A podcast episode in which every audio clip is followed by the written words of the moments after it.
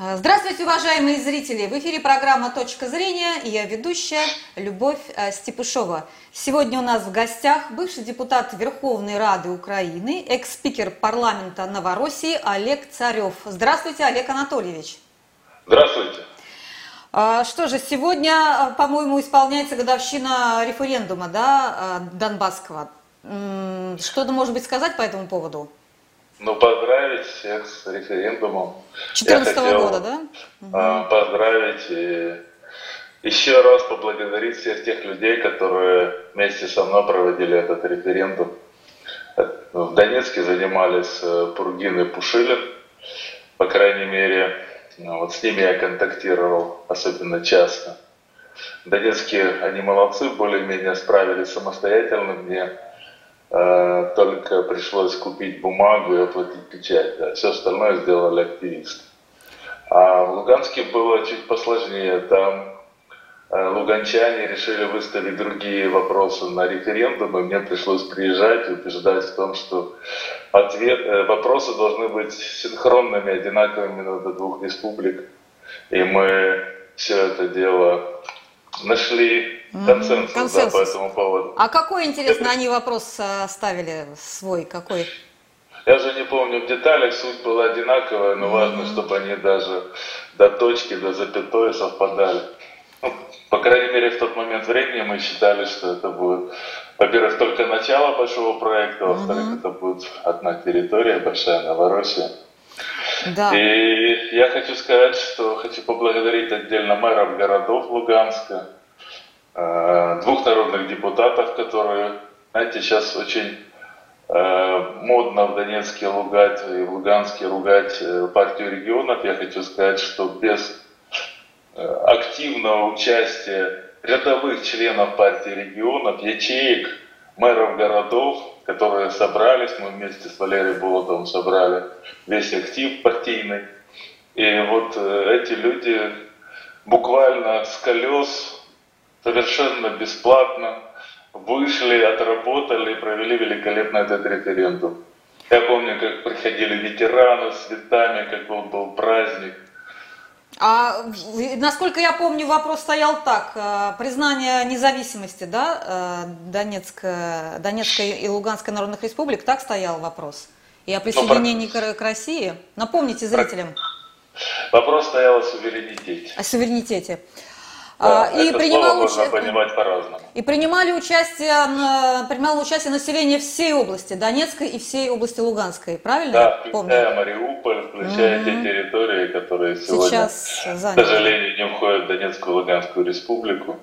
Знаете, очень многие ребята, которые тогда участвовали, пострадали, потому что эти территории попали в состав Украины, и там проводили расследования я специально не называю никаких фамилий, никаких имен, потому mm-hmm. что многие находятся на той территории, и у многих потом были очень крупные неприятности, если слово неприятность это можно назвать. Я вам сейчас предлагаю посмотреть ролик, вот прямо к слову. Это ролик был записан вчера, да, на бессмертном э, полку, шествие бессмертного полка в Славянске, да. Э, это Донецкая область, э, которая находится, город находится под контролем да, Украины. И там э, мы сейчас зрителям покажем мужчина, который говорит, ну вот свое мнение высказывает о том, хотят ли вот жители да, Донецкой области, в данном случае Славянска, да, при, с, так сказать, присоединиться к России, как и дончане, как и Донецк. Пожалуйста, покажите видео. А, вот пока там это видео крутится, да, вот меня поразило что? Что этот человек не боится. А, вот вы сейчас сказали, что э, многие под угрозой. Как вы считаете, почему этот человек э, прямо говорит, э, предоставится нам возможность, мы вместе с вокзалом уйдем, да, там у них это тут, тут у сведомых есть лозунг «Чемодан, вокзал, Россия». Он говорит, да, мы уйдем вместе с вокзалом. Вот э, э, и он говорит, что рано или поздно объединение трех народов, э, русского, белорусского и украинского, состоится. Вот человек, вот прошло 7 лет, а он не изменил свою точку зрения. И мало того, он не боится ее высказывать да, украинским журналистам, зная, он там свое имя называет, что могут быть последствия. Почему он не боится, ваше мнение? Дело в том, что люди реагируют на вот этих радикалов, да, украинских. Мы недавно смотрели, как проходило 9 мая. Точно так же идет, идут люди, трудовые люди. А, рядом как какие-то шавки беснуются радикалы. А, кричат «Зидхаль», а, обижают ветеранов и так далее. Но от них отмахиваются, как от мелких хулиганов. Люди уже устали бояться. Они уже, знаете, уже отбоялись и теперь уже не боятся. И стало понятно, что вот э, эти радикалы, они ведь устали тоже. Они устали орать, они устали бесноваться, э, потому что за ними нет э, людей, за ними нет основы. У них впереди линия фронта, на которых их, если они туда действительно попадают, используют как пушечное мясо.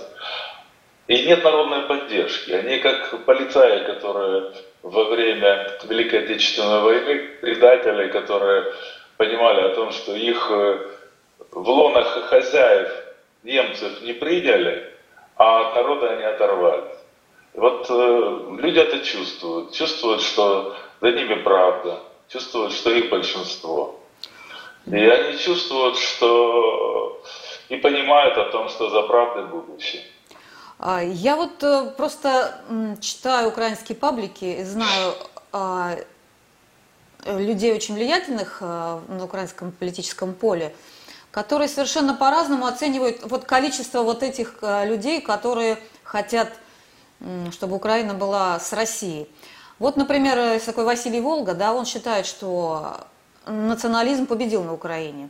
А в то же время вот Татьяна Монтян, я вчера читала, она этот ролик выложила, она говорит, что так думает не половина, а две трети. Или даже три четверти населения Украины. И идея СССР 2.0, как она пишет, все настойчиво, настойчиво овладевает массами. Вот почему такие разночтения? Один человек считает, что все плохо, всех забили, и нацистская идеология возобладала вот над умами людей, а второй человек считает, что да, э, вот таких много, и за ними будущее. Вот ваша точка зрения, почему такие различные оценки? Потому что сколько людей, столько и мнений. Мнений, да? Да, и мне реально страшно за Таню Монтян, да. она умничка, она говорит э, сейчас больше радикальнее, чем в свое время говорил Бузина, я очень хорошо знал Бузину, мы с ним общались. Угу. И я Таню предупреждаю, говорю о том, что Таня надо как-то аккуратнее. Она говорит, нет, мы победим, все будет отлично, мы всех имеем в виду. Она молодец, она боец, да. Да. Телеграм... Василий, Василий, Василий Волга, у него, ну, ему тоже очень тяжело. Вот э, недавно он мне обращался, у него дед, не прямой дед, а брат его деда дошел до Берлина, у него ранение в ногу, э, и он живет во Львове, и он очень хочет переехать в Россию, но переехать не может. Из-за коронавирусных он хочет его забрать оттуда, потому что он считает, что там ну, ничего хорошего не будет. Это mm-hmm. действительно он так считает. Mm-hmm. И, к сожалению, из-за вот коронавирусных ограничений э, он не может приехать сейчас э, в, в, в Россию. Угу. Для того, чтобы приехать сейчас в Россию, надо иметь приглашение от санатория или от какой-то больницы.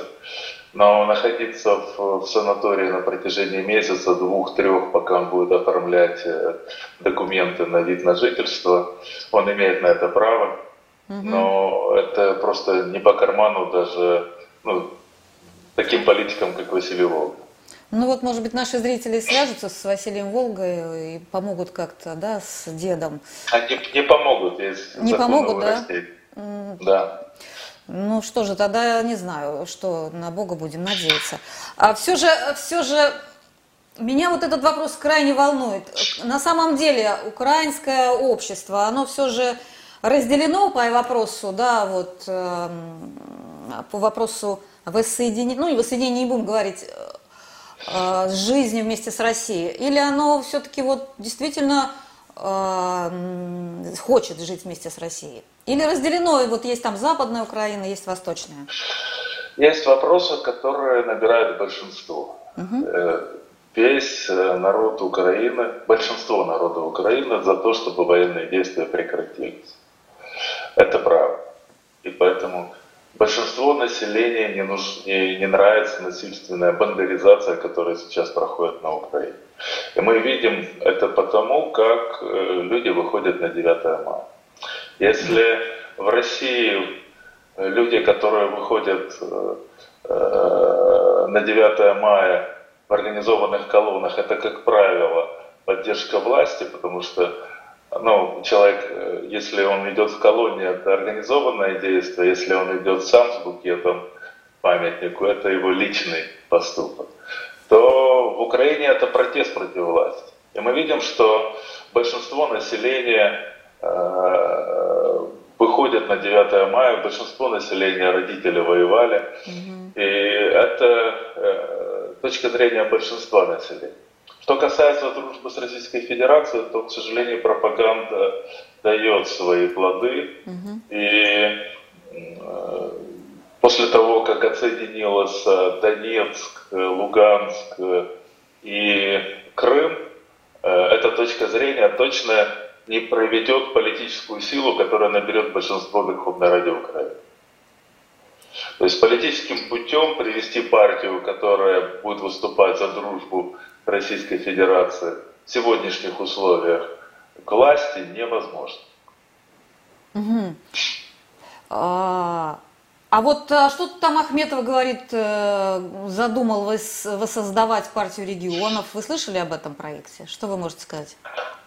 А, здесь э, очень интересная игра. С одной стороны, американцы, Блинкин, который приезжал в Украину, четко э, сказал, на встрече, которая у него была с, с активом в Украине, о том, что никаких пророссийских партий на Украине не должно быть. То есть надо зачистить полностью поле, пускай идет политическая конкуренция среди партий прозападных, нацеленных на Европу, на США. А российские должны быть, пророссийские должны быть вне закона полностью. С другой стороны, у Зеленского есть только один способ стать э, второй раз президентом, это вывести во второй тур э, Бойко э, как конкурент. Вот тогда, по, вот по той математике, которую я изложил свыше, угу. Зеленский с небольшим перевесом, но все равно выигрывает. И здесь интересы Зеленского расходятся с э, ЦУ американцев. Посмотрим, что получится. Угу. Ахметов, с одной стороны, не хочет попасть под удар американцев, и поэтому в интервью, которое он делал нас э, момент приезда Блинкина он говорит о том, что я полностью не занимаюсь политикой. С другой стороны, он запускает Бориса Колесникова, Вадима Новинского якобы самостоятельно заниматься политическими проектами. Посмотрим. Угу. А, теперь давайте немножко поговорим все же вот о Донецкой и Луганской областях. Здесь население, как я понимаю, совершенно не против а, да, самоопределиться и войти в состав России. Ну вот, поскольку, как я вижу вот по выступлению этого мужчины. А, вот идет паспортизация Донецка и Луганска, да, в тех территориях, которые контролируются пророссийскими политиками. Гарантирует ли э, это от войны? То есть э, вот эти паспорта, которые получают жители ЛДНР, они гарантируют от того, что Украина а, не начнет вот военную операцию там в Донбассе? Как вы считаете? Нет, это не гарантирует, не гарантирует да? Э, Донбасс от того, чтобы не начнется большая война. Но при этом это уменьшает шансы на большую войну. Угу. Поэтому я за паспортизацию и хотел бы, конечно, чтобы она проходила более активными темпами. Я со слов моих абхазских друзей, когда проходило такое же мероприятие в Абхазии, выдавало 7-8 тысяч паспортов в день. В день. Mm-hmm. Мы видим, что в Донецкой и Луганской области, э, республиках выдается в 10 раз меньше паспортов. Мне кажется, настолько важный вопрос, что тут уже надо как-то напрячься. Ну что такое 200-300 паспортов в день? Ну, это 2-3 человека могут выписать. А Но вы... посадите не 2-3, посадите 20-30, да? Я вот когда читаю а, текущие данные, они достаточно хорошие, там что-то 60 тысяч в месяц человек. Нет. По тысяче где-то, до, по две тысячи в день получается примерно. Но это вот последние дни, которые вот э, после, вот буквально неделю-две. Угу. И, по-моему, до тысячи. До тысячи, да? Да, по-моему, до тысячи. Но все же вот около полумиллиона паспортов уже даже больше выдано. А. Ну, вы разделите количество дней, сколько выдается, и да. сейчас на полмиллиона. Да, да, да не, немного. А, все-таки вот эм, смотрите, вот что, что эти люди с паспортами, они какие-то полноценные жить, э, граждане Российской Федерации? Или вот они, эти люди, которые получают паспорта, им что, что, они, что у них, вот, э, какая у них цель? Уехать из, из да, вот из ЛДНР, ЛНР, или все же там вот на месте как-то что-то делать? Ваше мнение? Ну, я думаю, целей несколько. Одна из целей это, это в общем-то, поддержка России и как бы желание чувствовать себя русским. И не только чувствовать, но иметь документ о том, что ты русский. И вторая цель, да, это возможно переезд в Россию. К сожалению, в Донецкой и Луганской республике дела обстоят не так хорошо, как хотелось бы. Не такие высокие зарплаты, не такие высокие пенсии. Предприятия, не все, что работали раньше, работают сейчас, рабочими местами не очень хорошо. Датчане, луганчане – это очень трудовой, трудовой народ, профессиональный. Они легко найдут себе работу. И вы спросили, чем отличаются эти паспорта от обычных российских да. паспортов. Там нет э, прописки. Раз нет прописки, значит нет медицинской страховки. Если нет прописки, значит невозможно устроиться на работу в Российской Федерации так просто. Угу. То есть надо даже в российском паспорте надо иметь прописку для того, чтобы прийти в отделе кадров тебя могли принять на работу.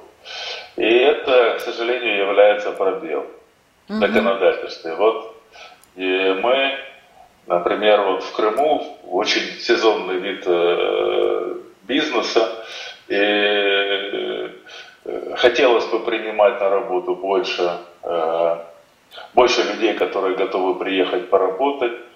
И, к сожалению, существуют проблемы. Принять дончан, луганчан на работу сейчас невозможно только через патенты. Странная ситуация. Mm-hmm. Патент будут брать как владельцы украинского паспорта, не российского.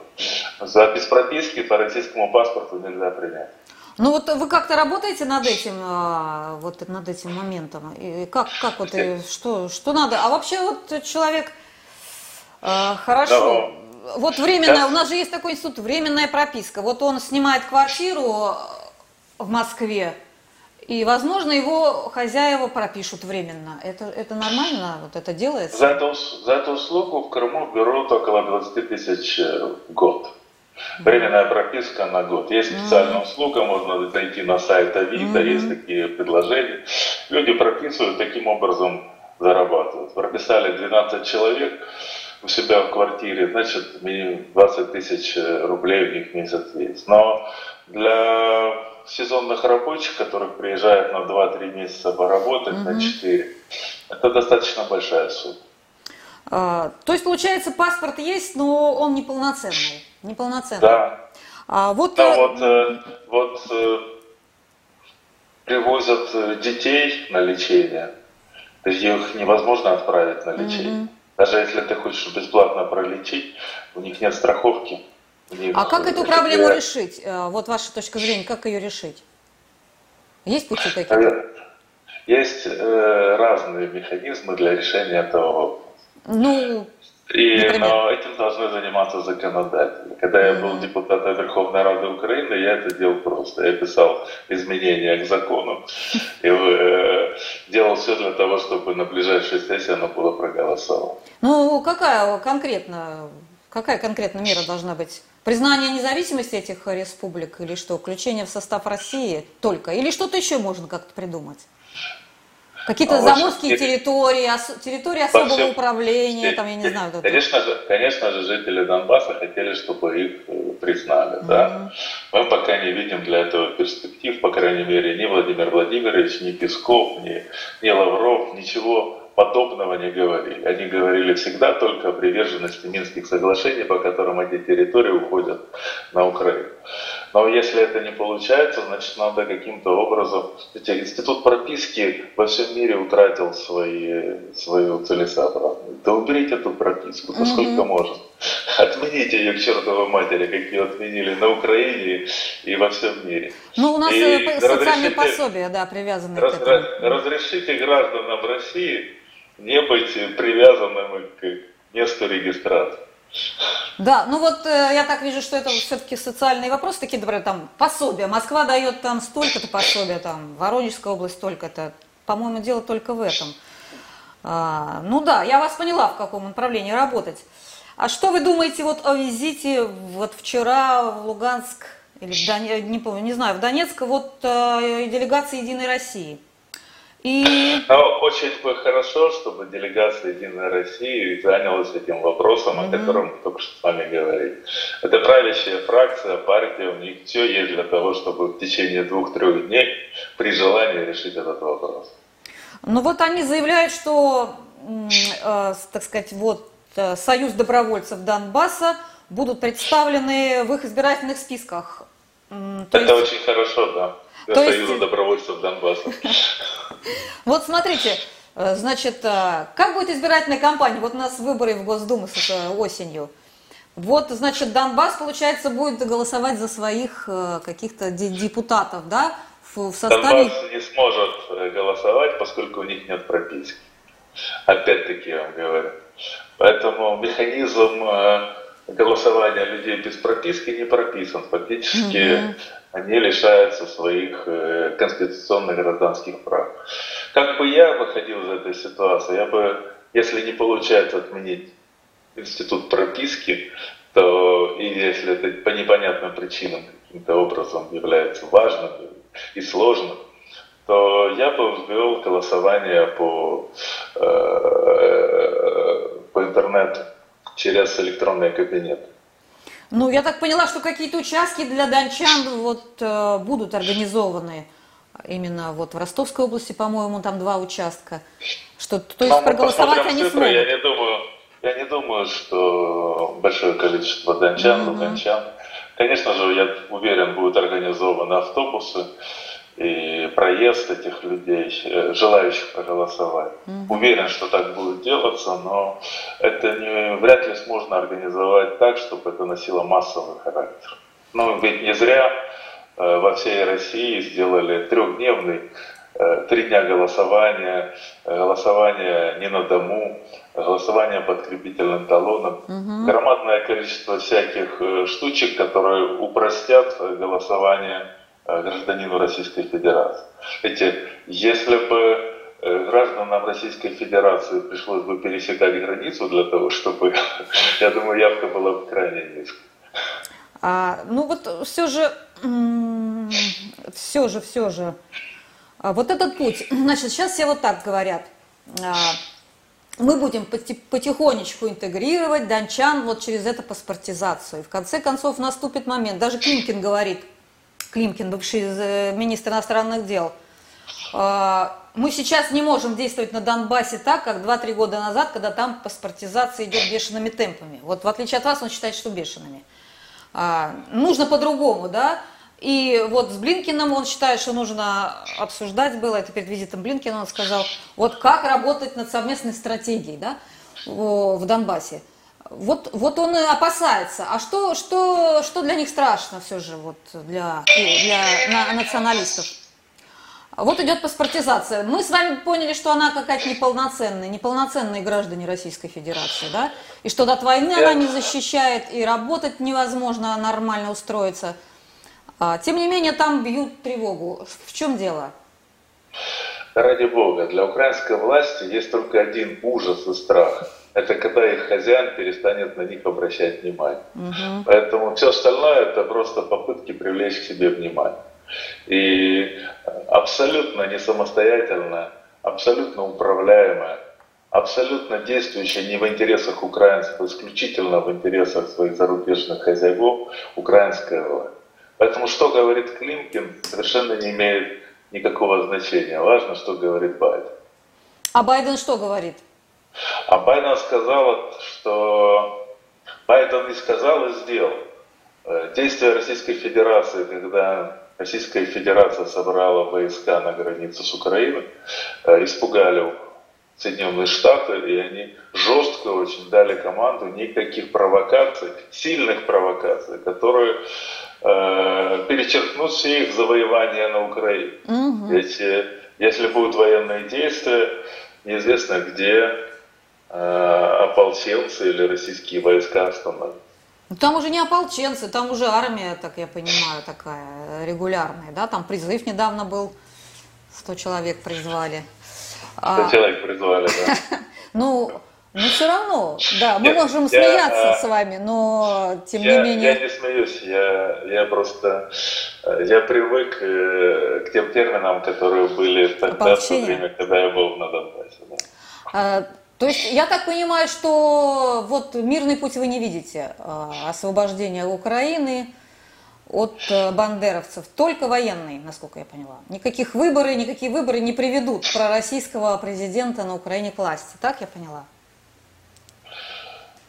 Я не вижу сейчас угу. механизма, э, каким образом э, может прийти к власти пророссийская, э, пророссийские политические силы на Украине, за исключением ну, прямых военных столкновений. Знаете, когда Гитлер до 9 мая или до 1 мая, пока там советские войска не вошли в Берлин, большинство населения Германия поддерживала Гитлера. На следующий день после капитуляции э, строение полностью поменялось. Да. Угу. Я согласна, Поэтому да.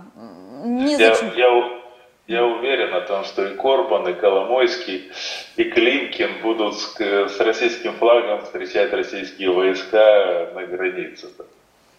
А, вот э, все надеялись, ну не все, э, ну вот мы с вами, наверное, надеялись, что вот в этот раз, как бы я знаю, что и Пушилин об этом говорил, там с территории до, до Донецкой области к нему призывали, ну когда же вы придете, мы уже устали, давайте уже, давайте. И опять, э, значит, э, пшик получился, да? Вот российская элита никак а не почему может... пшик? Да, что? Что там положительного в этом плане? Ну, я очень надеюсь, что вот этот метод, которым воспользовалась Российская Федерация, он, э, им станут пользоваться как можно чаще. Э, я, я был уверен всегда о том, что с Западом Россия может говорить только с позиции сил. Никакие договора, никакие обращения к международному законодательству, увещевания, совестление работать не будет. Будет работать только жесткая сила. Вот Россия показала силу, стали считать. И я надеюсь, что это смена сценария. Угу. Что ну, Западом вообще... говорить можно только с позиции силы. И, и Байден позвонил, и на экологический саммит Владимир Владимировича включили, угу. дали, дали слово, и э, встреча будет. И, и настращали Зеленского о том, что не, не надо никаких военных действий. Все только потому, что Россия показала силу. Надо быть сильными, тогда будут с тобой считаться. А вот как вы оцениваете самостоятельность э, Зеленского, ну вообще любого президента Украины сейчас в развязывании этой войны? Вот а Байден сказал, нельзя, а вот там какой-нибудь там, я не знаю, местный националист с олигархами скажет, давай, э, что, что получится? Получится у него что-то в этом плане или нет? Вот э, те, кто занимается политиком, э, слышали разговор Порошенко с э, Байденом. Эти Андрей Деркач выкладывал mm-hmm. эти разговоры. Сейчас у несчастного Андрея куча проблем с медициной. Это отдельная история. Но важно, что он подтвердил ту информацию, которая у меня была. В тот момент времени администрация президента Соединенных Штатов была категорически против провокаций всевозможные против Российской Федерации, которые выходят за рамки вот каких-то вот столкновений, которые могут угу. кардинально поменять геополитическую... Это вы про Азовский конфликт говорите? Про Азовский... Я про Керченский конфликт. Керченский пролив, да. Угу. да, про Керченский пролив. Mm-hmm. То есть получалось что? Получалось э, э, сотрудники Центрального разведывательного управления э, помогали и обнадеживали Петра Порошенко, администрация была против. И Байден тогда выговаривал Порошенко. Насколько вот сейчас, разбираясь в, в конфликте, который был в Грузии в Саакашвили, там ведь было то же самое. Если вы помните, Владимир Владимирович тогда поднял э, всех, то есть в России была информация о том, что конфликт возможен. Э, Путин звонил Нулан, Нулан звонила Саакашвили. Но были другие сотрудники администрации, которые сказали Саакашвили, ничего, давай двигаем, да. тебя поддержим. Поэтому Запад, Запад, э, Запад не такой монолитен. У Запада точно так же, как у Кремля, есть разные игроки. Вот в данном случае, э, в данном случае вот такая ситуация получится. Э, Лавров для того, чтобы организовать контакт между Байденом и Путиным, использовал, э, э, по-моему, Чейни. Угу. А, а, нет, это, ну не Чейни, а бывшего министра иностранных бывшего дел. Бывшего министра иностранных да. дел, да. Не вспомню, как э, его. На букву вот. К. Ну, неважно, да. он с ним встретился где-то в Индии. Кэрри, точно. Кэрри. В Индии где-то встретился, да. да. Угу. А Блинкин полетел в Украину для того, чтобы как бы полностью не упустить э, тему, для того, чтобы быть в этой теме, быть э, э, главой Госдепартамента. Поэтому там тоже у них идет mm-hmm. конкуренция, и каждый дает свои команды. Ну, то есть возможен такой вариант, никто не исключает. Сейчас как-то немножечко тревожность, тревожность момента ушла, но на самом деле в любой момент – может возникнуть какой-то конфликт, да? И вот тогда вот, я, и я, вот, тогда вот я, Российская Федерация, да, скажет свое слово. Или все же не я, скажет? Я думаю, что сейчас конфликт, большой конфликт невозможен. Угу. Слишком сильно Путин напугал э, Запад своими действиями. И они действительно поверили в серьезность намерений России. Смотрите, Запад все сигналы подал Украине о том, что НАТО воевать на территории Украины не будет. А, Запад э, законсервировал выделение денег МВФ Украине. Ведь когда хотели, чтобы Гитлер напал на, на Россию, на Советский Союз, э, накачали деньгами, перевооружили, поддержали это не так просто. Здесь э, другая ситуация. Угу. Здесь э, э, у Запада долгосрочная стратегия по Украине. Сейчас надо быстро купить украинскую землю. Да. Сейчас хотят добывать э, сланцевый газ на территории Харьковской, Полтавской области и Донецкой. Ведь э, там, если будет сейчас, на, э, сейчас военные действия, 100% как минимум Донецкая и Луганская область отойдет, на, отойдет к республикам, народным республикам. А ведь самые э, серьезные месторождения сланцевого газа, на которые нацелились американцы, они находятся в Славянске. То есть мы вот. теряем, теряем время. Вот, и сейчас там будет собственность американская, и они уже будут за нее, так сказать, э, глотку грызть, да, не дай бог, что случится, они уже так просто не отдадут эти территории. А мы теряем время. Давно надо было, да, да уже? Мне, мне кажется, слово «мы» не очень подходит. Угу. Вот я со своей стороны всегда был за радикальные шаги ну, да. и делал все, что от меня зависело да. для того, чтобы вот не было той ситуации, да. которая на Украине ну, сейчас да, существует. Понятно. А что вот э, меня вот сюда волнует, а что такое Путин боится-то все, вот как-то ответить-то, ну, ведь Дебальцево, как, почему произошло Дебальцево, я вот вспоминаю этот 15 год, там были просто обстрелы, и э, вот ополчение перешло в наступление, там не было никакого такого вот прямо, чтобы э, супермажорного какого-то обстоятельства, были просто обстрелы, и, и сейчас они идут, почему вот нельзя под эти обстрелы как бы начать э, подавление этих точек, активное, ну, занятием территорий. Что, собственно, так э, страшит? Гуманитарная катастрофа есть? Есть. Э, так сказать, воду в Крым не дают? Не дают. Пожалуйста, вот сколько, два уже момента для какой-то операции есть. Почему Путин не решается на нее? Мне кажется, этот вопрос надо не Цареву Олегу задавать. Вот точно так же Ну почему? Вот многие могут сказать, ой, у него там элита, ой, у него там э, то все, он сам либерал. А кто такой Путин? Он сам либерал. Ну, такие ответы есть. Э, пока не придет патриот, ничего не получится. Я так считаю, что ситуация кардинально поменяется, когда Россия построит все-таки этот несчастный, а, долгоиграющий северный поток. Серьезно, да? Ой, да. нет, я не думаю, это ничего не решит, к сожалению. Ну, я на это надеюсь. Ну, э, давайте вывод сделаем, тут у меня уже торопят, хотя с вами интересно. Значит, как я вас поняла, вы меня поправьте, если неправильно э, сделаю вывод. В общем, население Украины, собственно говоря, ну, не хочет бандеровцев у власти. Это практически, да, если не, не половина, то, как сказал вот тот мужчина в Славянске, то, ну, большая часть. Но союз с Россией, дружбу с Россией, это уже другая немножко история, над которой, вероятно, надо работать. Но если русские танки войдут в Киев, то через э, сутки киевляне, так сказать, будут этому очень рады.